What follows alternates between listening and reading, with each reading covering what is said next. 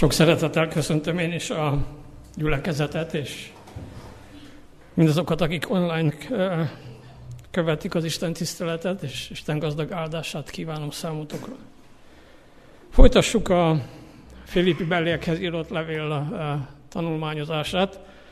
Eljutottunk az utolsó fejezethez, a negyedik fejezethez. Ez a tizenegyedik vége hirdetés a Filippi belliekhez írott levélről. Ezen kívül még lesz egy. És itt a alapégeként a negyedik fejezet első kilenc versét uh, olvassuk el. Tehát Pálnak a Filippi beliekhez írott levele, negyedik fejezet első kilenc verse. Ezért tehát testvéreim, akiket szeretek, és akik után vágyodom, örömöm és koronám, így maradjatok meg az Úrban, szeretteim. Evodiát intem, és szüntükét is intem, hogy legyen közöttük egyetért is az Úrban. Sőt, téged is kérlek, hűséges munkatársam, segíts nekik, akik együtt küzdöttek velem az evangéliumért. Kelemennel és a többi munkatársammal is, akiknek a neve benne van az életkönyvében. Örüljetek az Úrban mindenkor, ismét mondom, örüljetek. A ti szelítségetek legyen ismert minden ember előtt az Úr közel. Semmiért se aggódjatok, hanem imádságban és könyörgésben mindenkor hálaadással tárjátok fel kéréseiteket Isten előtt, és Isten békessége, mely minden értelmet meghalad, meg fogja őrizni szíveteket és gondolataitokat a Krisztus Jézusban. Egyébként pedig testvéreim, ami igaz, ami tisztességes, ami igazságos, ami tiszta, ami szeretetre méltó, ami jó hírű, ha van valami nemes és dicséretes, azt vegyétek figyelembe. Amit tanultatok és átvetetek, hallottatok és láttatok is tőlem, azt tegyétek, és veletek lesz a békesség Istene eddig az ige. Az előző alkalommal megfogalmaztam azt, hogy akinek helyes az értékrendje, akinek Jézus Krisztus és az ő megismerése áll az életek középpontjában, az nem tekint többé hátra, hanem célegyenest a cél felé halad, ahol Jézus Krisztus vár rá az kész követni Jézust, de úgy beszél és él, hogy az emberek lássák személyes példáján keresztül, hogy Jézussal jár. Ez úgy valósul meg, hogy tudja, hogy egy más országnak is, Isten országának a mennek a polgára, ezért úgy él, cselekszik, beszél, mint akit e országnak a törvényei, elvei eh, vezérelnek már itt a Földön. Ezt nem magányos farkasként teszi, hanem együtt testvéreivel, ha kell, kézen fogva küzd segít az embertársán, a hit testvére. A harmadik fejezetben közölt, közölt intelmek nem a gyülekezet belső problémáira vonatkoztak, ezért most, amikor áttér a negyedik fejezetre, ebben a fejezetben foglalja össze ezeket az apostol, hogy őrizkedik a gyülekezet a saját körén belül fenyegető veszélyektől. És ezt a részt is, ezt a rövid szakaszt is három eh, gondolatban fogalmaznám meg. Az első négy vers, eh, én örömem, én koronám, intés és öröm. A második eh, szakasz a 5-től 7-ig terjedő versek, aggodalom vagy hála, és a negyedik, a nyolcadik, kilencedik vers, amik csak igazak, és most nem ismétlem, ismétlem meg, de még a végén visszatérek erre az ígére, erre a Biblia versre.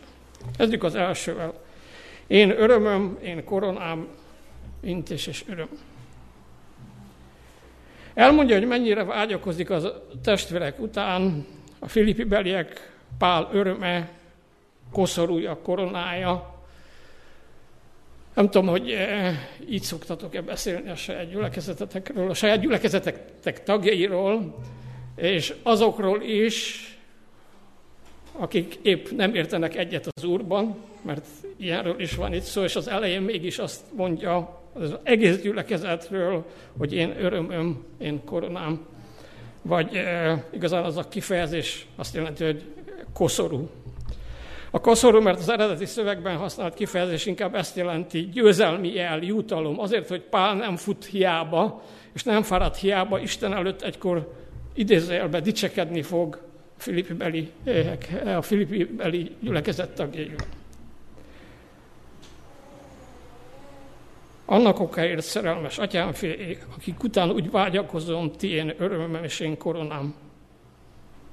Ekképpen álljatok meg az Úrban és én szerelmeseim. Így szólítja meg a, a gyülekezetet. Nem emlékszem, hogy bármely gyülekezetet én így megszólítottam volna, meg a rászkeveit sem, e, de még nem késő. A Tesszalonikaihoz írt első harmadik fejezet e, nyolcadik versében azt mondja, szinte megelevenettünk, ha ti erősek vagytok az Úrban. Uh, tehát Pál számára a gyülekezet, a közösség uh, egészséges lelki élete, az mindenképpen hálát jelent. Uh, a Nagyorvos lábnyomán című könyvben azt olvassuk, hogy Pál úgy írt ezeknek a testvéreknek, mint akik szentek Krisztus Jézusban, de nem azoknak írt, akiknek a jelleme tökéletes, kísértésekkel küzdő férfiaknak és nőknek írt, akiket az elbukás veszélye fenyegetett. Emlékeztette őket a békesség Istenére, aki kihozza a halálból a juhoknak nagy pásztorát, biztosította őket arról, hogy az örök szövetség vére által Isten készséget teszi tesz, és a zsidókhoz itt levélből idéz titeket minden jóra, hogy cselekedjétek az ő akaratát, azt munkája ti benetek, ami kedves ő előtt a Jézus Krisztus által. Vagyis azt mondja, ahogy Isten Jézus Krisztuson keresztül néz ránk, és Jézus Krisztust látja bennünk, ha elfogadtuk őt, Pál is Jézus Krisztus keresztül néz, nem teljesen tökéletes tagokra.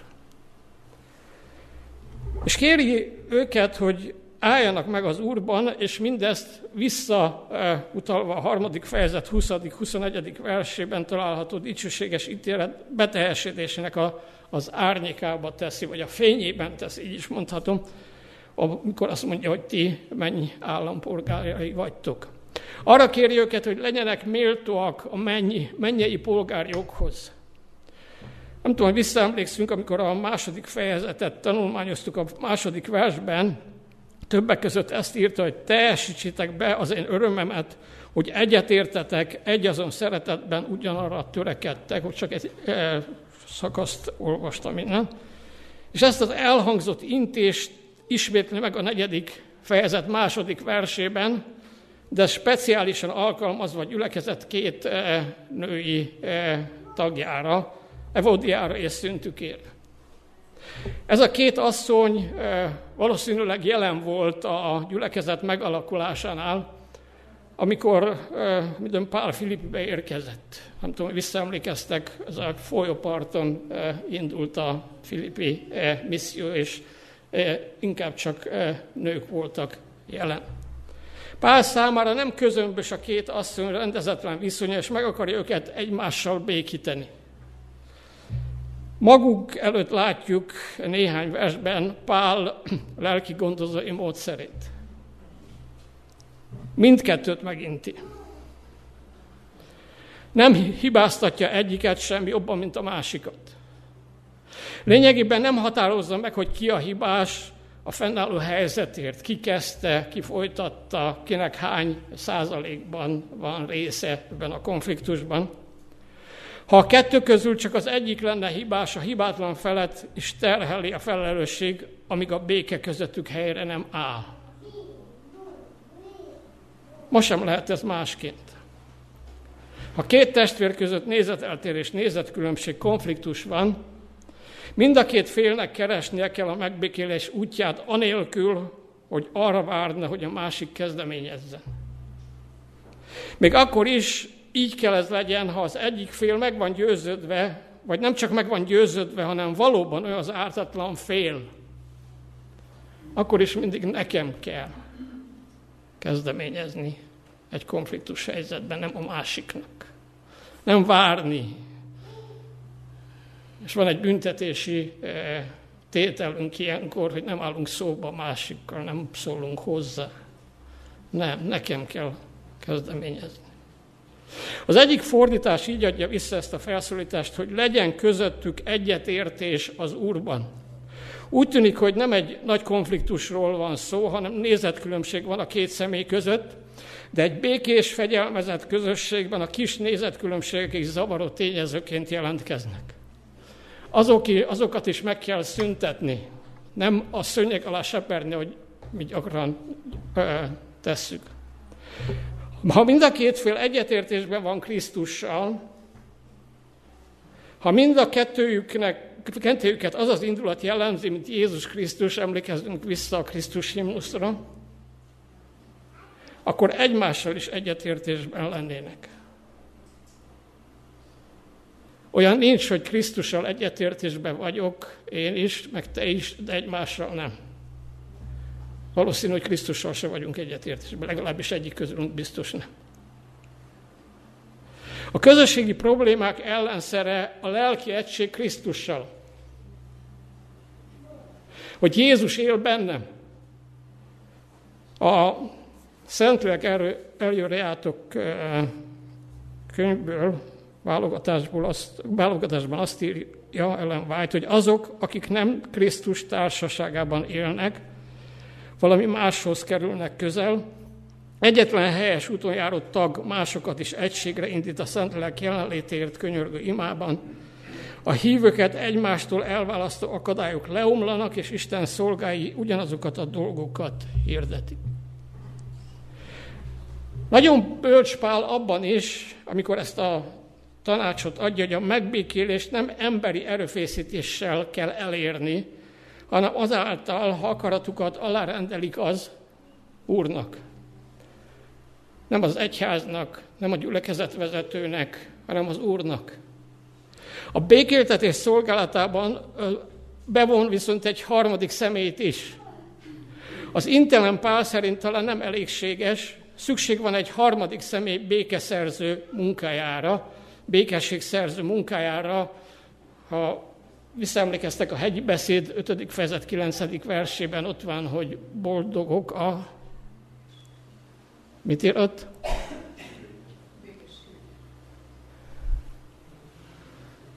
Az egyik fordítás szerint békességre igyekezünk, és mi ennek nagyon örülünk, mert azt mondjuk, hogy igyekszünk, csak nem jön össze, de az, az eredeti szövegben békesség szerző van, hogy boldogok a békesség szerzők.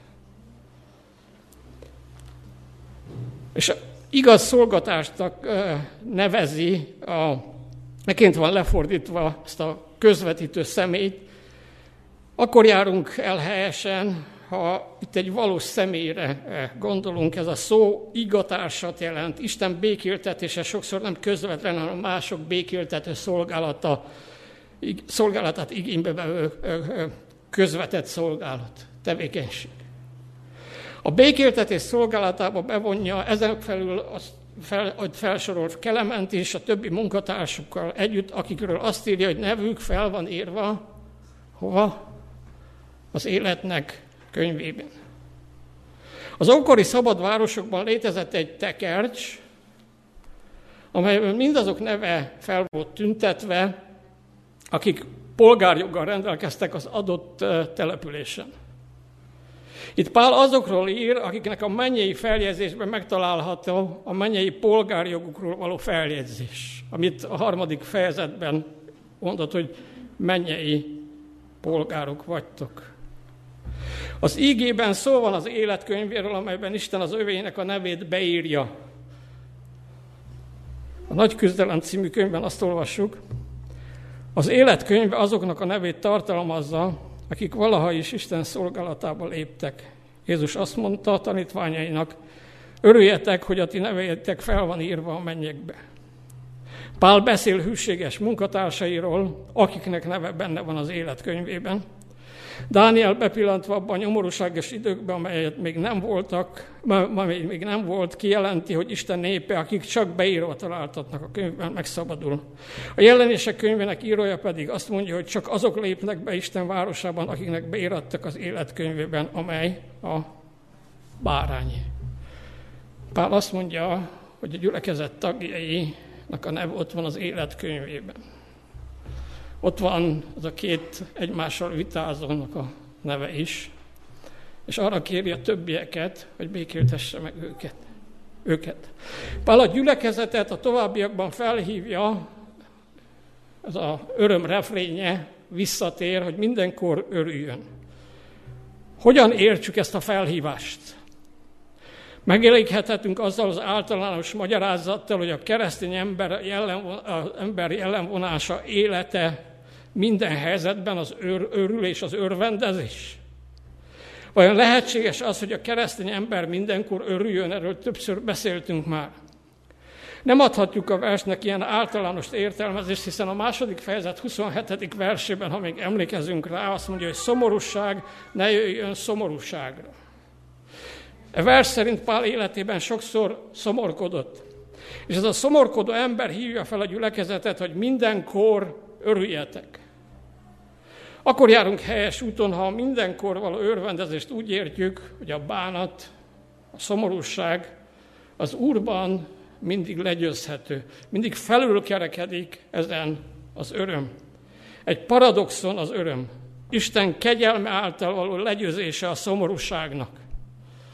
Ezt jelenti az az íge, amit a Korintusi második levél 6. fejezet 10. versében ír, hogy szomorkodok noha, mindig örvendezök.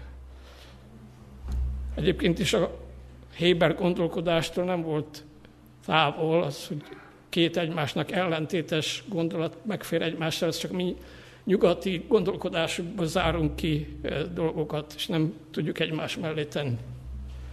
Az Úrban való öröm azt is jelenti, hogy az ember a szomorúságot legyőző örömre a maga erejéből nem képes. Az Úr a forrása ennek az örömnek. A megváltás öröme ez az öröm.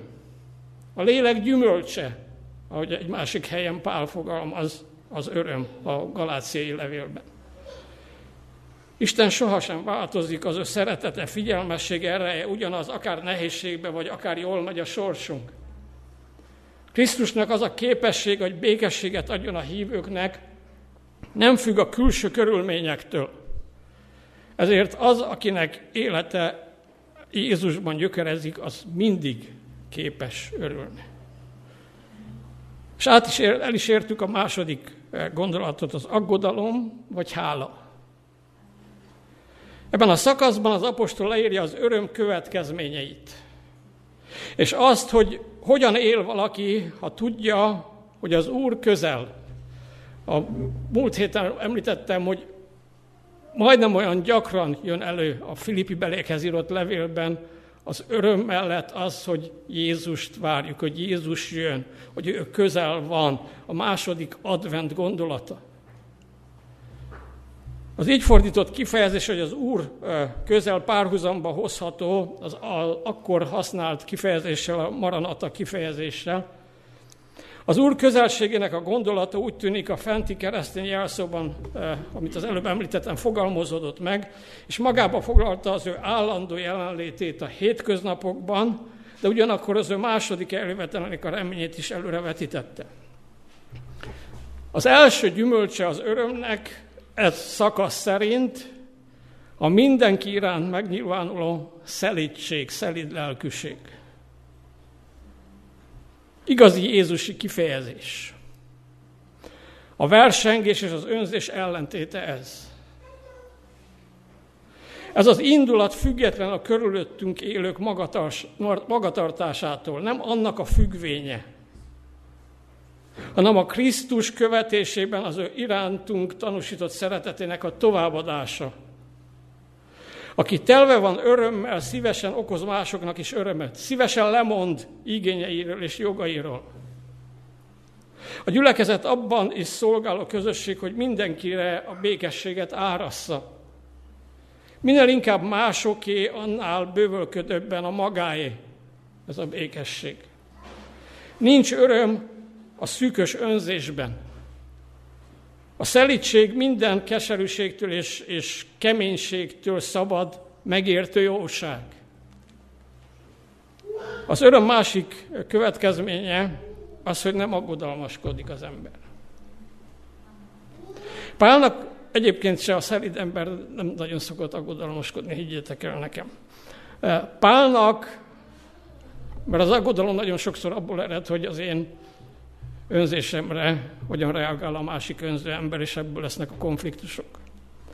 Az öröm másik következménye viszont az aggodalmaskodás, vagyis az aggodalmaskodás nélküli élet. Pálnak a felszólítása megtilt, megtiltja a kellemetlen aggodalmat, amely elkerülhetetlen azok életében, akik önmagukra támaszkodnak az élet nehézségei közepette.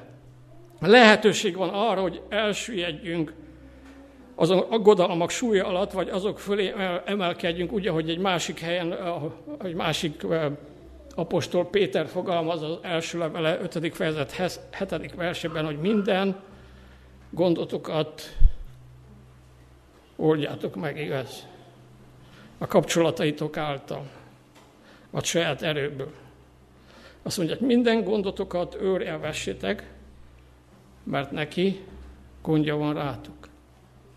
Jézus közeli dicsőséges jövetelének a tudata segítségünkre van abban, hogy kiküszöböljük életünkben a földi aggodalmakat, és képessé tesz minket arra, hogy türelmesek, szelidek legyünk az embertársainkkal való kapcsolatainkban. Itt Pál összefüggést lát, hogy Jézus eljövetelének a várása, az, hogy ő az ő eljövetele közel, és hogy én szelid vagyok, és nem aggodalmaskodunk. Úgy tűnik, hogy az imádság szó általános kifejezésként jelenik meg itt a, Szentírás, a Szentírásnak ebben a szakaszában, amikor azt mondja, hogy imában tárjátok Isten elé a, a kéréseiteket. A könyörgés egy konkrétan megfogalmazható kérdésben vagy gondolatban, imában történő Isten felé fordulásáról beszél, az imának erre a formájáról beszél itt eh, Pál.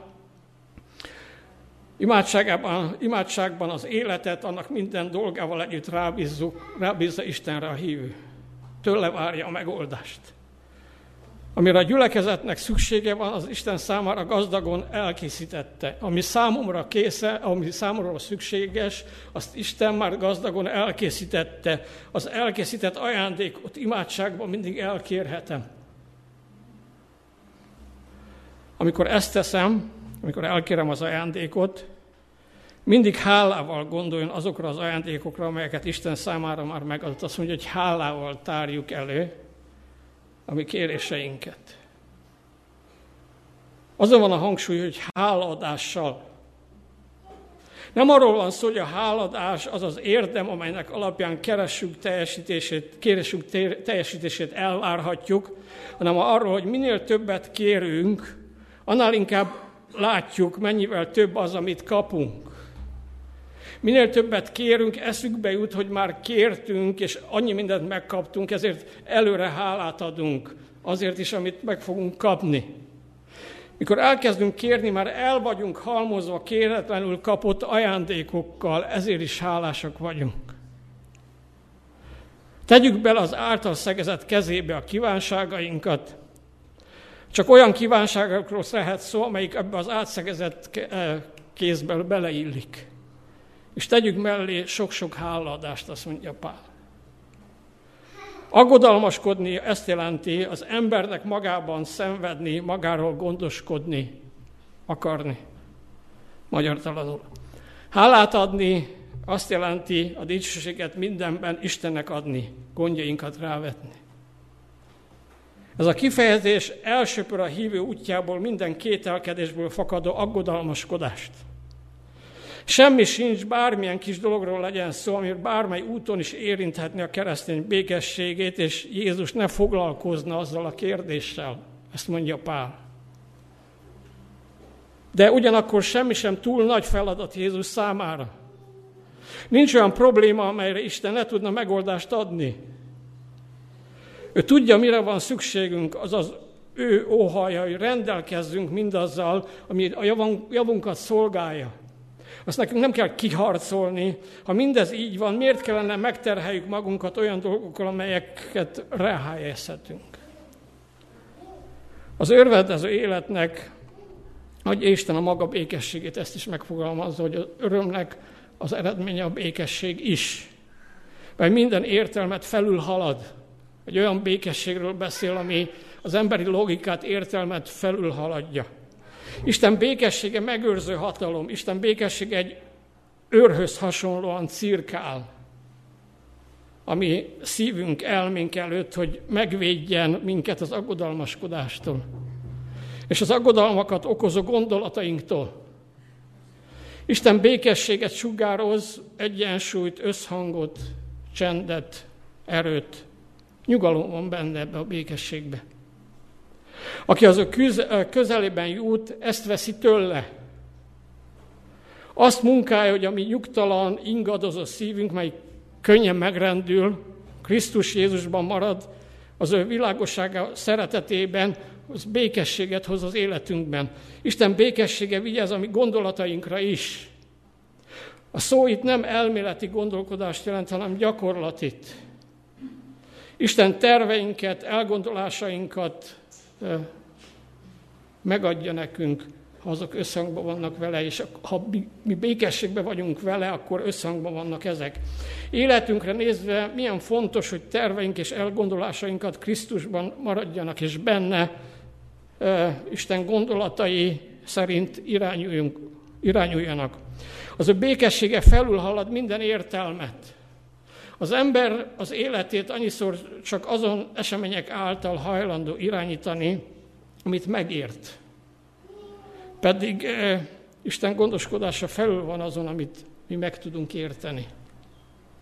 Isten közelében Jézus Krisztusban jutunk, ezért ez a béke Jézus Krisztusban munkálkodik, megőrzi a szívünket és gondolatainkat minden külső támadástól, zavartól, kísértéstől. Ez a béke az Istenbe vetett hitben gyökerezik, és az ő erejének és gondoskodásának a személyes megtapasztalásából táplálkozik. Az ő állandó jelenlétének a tudatából ered ez a béke, és gyermeki bizalmat, bizalomteljes szeretetet eredményez. És végül úgy zárja Pál ezt a szakaszt, hogy amik csak igazak. Itt arra hív fel minket is, nem csak a Filippi beli gyülekezetet, hogy vegyük számításba ezeket az erényeket, és engedjük, hogy aktív szerepet játszanak a mindennapi életünkben. Ha helyesen akarunk élni, akkor helyesen kell gondolkoznunk, nem? Mert a tetteink a gondolkodásunknak a eredménye. Bár van, aki gondolat nélkül tesz, gondolkodás nélkül tesz dolgokat. Ezért pár a szellemi tevékenység építő jellegét húzza itt alá. Ahelyett, hogy a másokkal való nézeteltéréseik felül gondolkodnánk, vagy a mindennapi élet gondjai felett aggodalmaskodnánk, a felsorolt pozitív erények irányítsák gondolkodásunkat. Hiszen a cselekedet a gondolkodás következménye, hogy említettem. Azt mondja, hogy továbbá testvéreim, Azokról gondolkozzatok, amik igazak, amik tisztességesek, amik igazságosak, amik tiszták, amit szeretetre méltok, amik jó hírűek, ha van valami erényes és ha van valami dicséretes,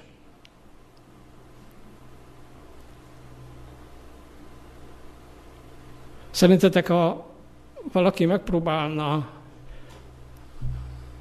valamilyen média terméket ennek alapján eh, létrehozni. Hány nap alatt menne csődbe?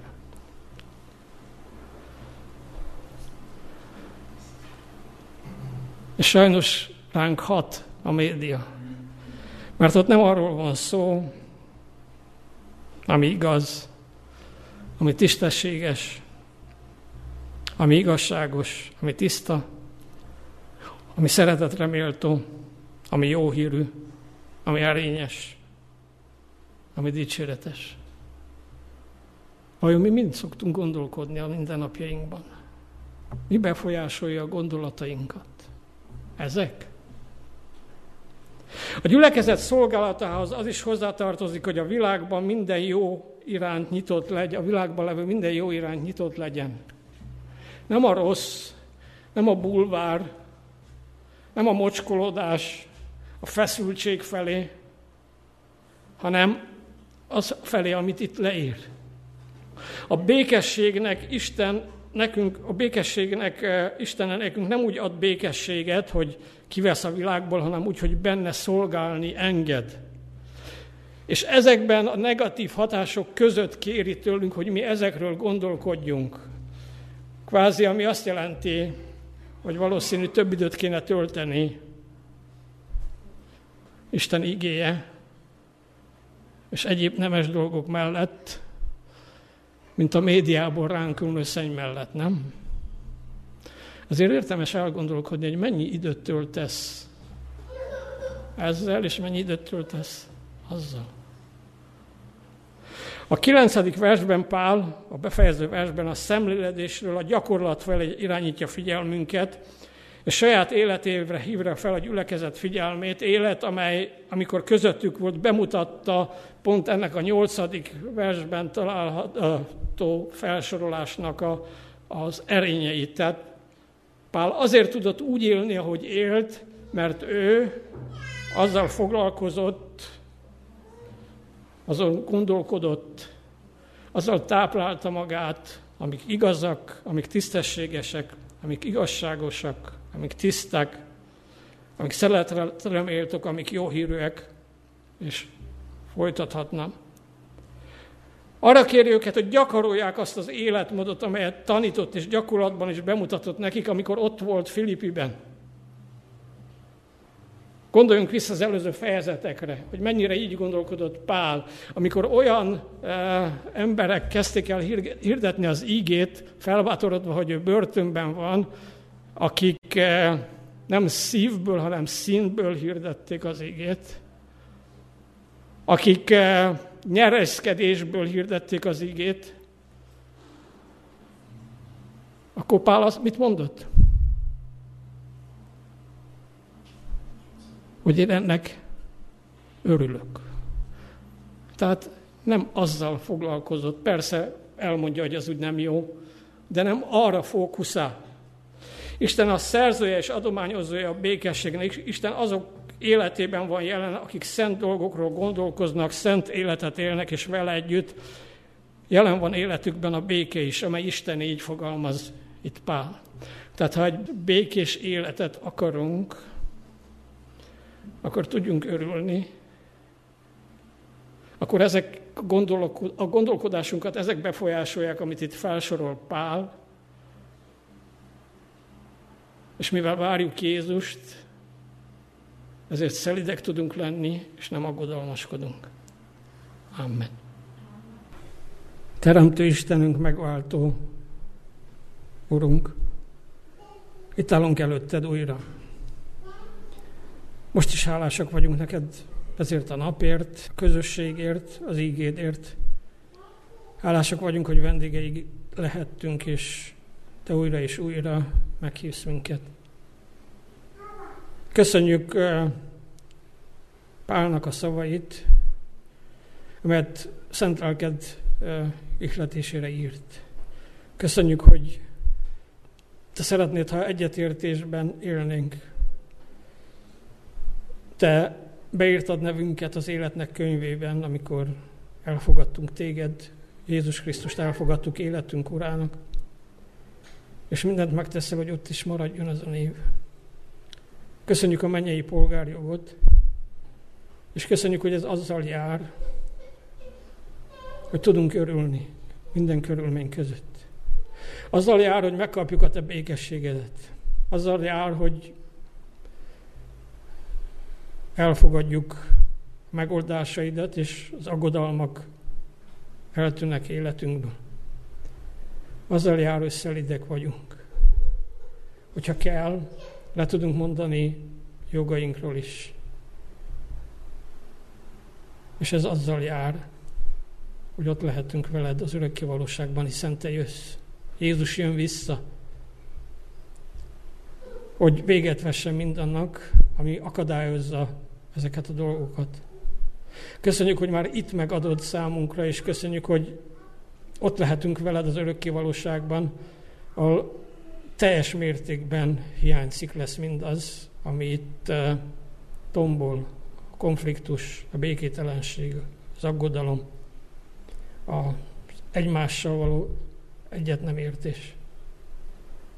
Urunk, hálásak vagyunk, hogy Te kiválasztottál, és hálások vagyunk, hogy különlegesítettél. hát hogy éljünk is úgy, mint akik különlegesek. Amen.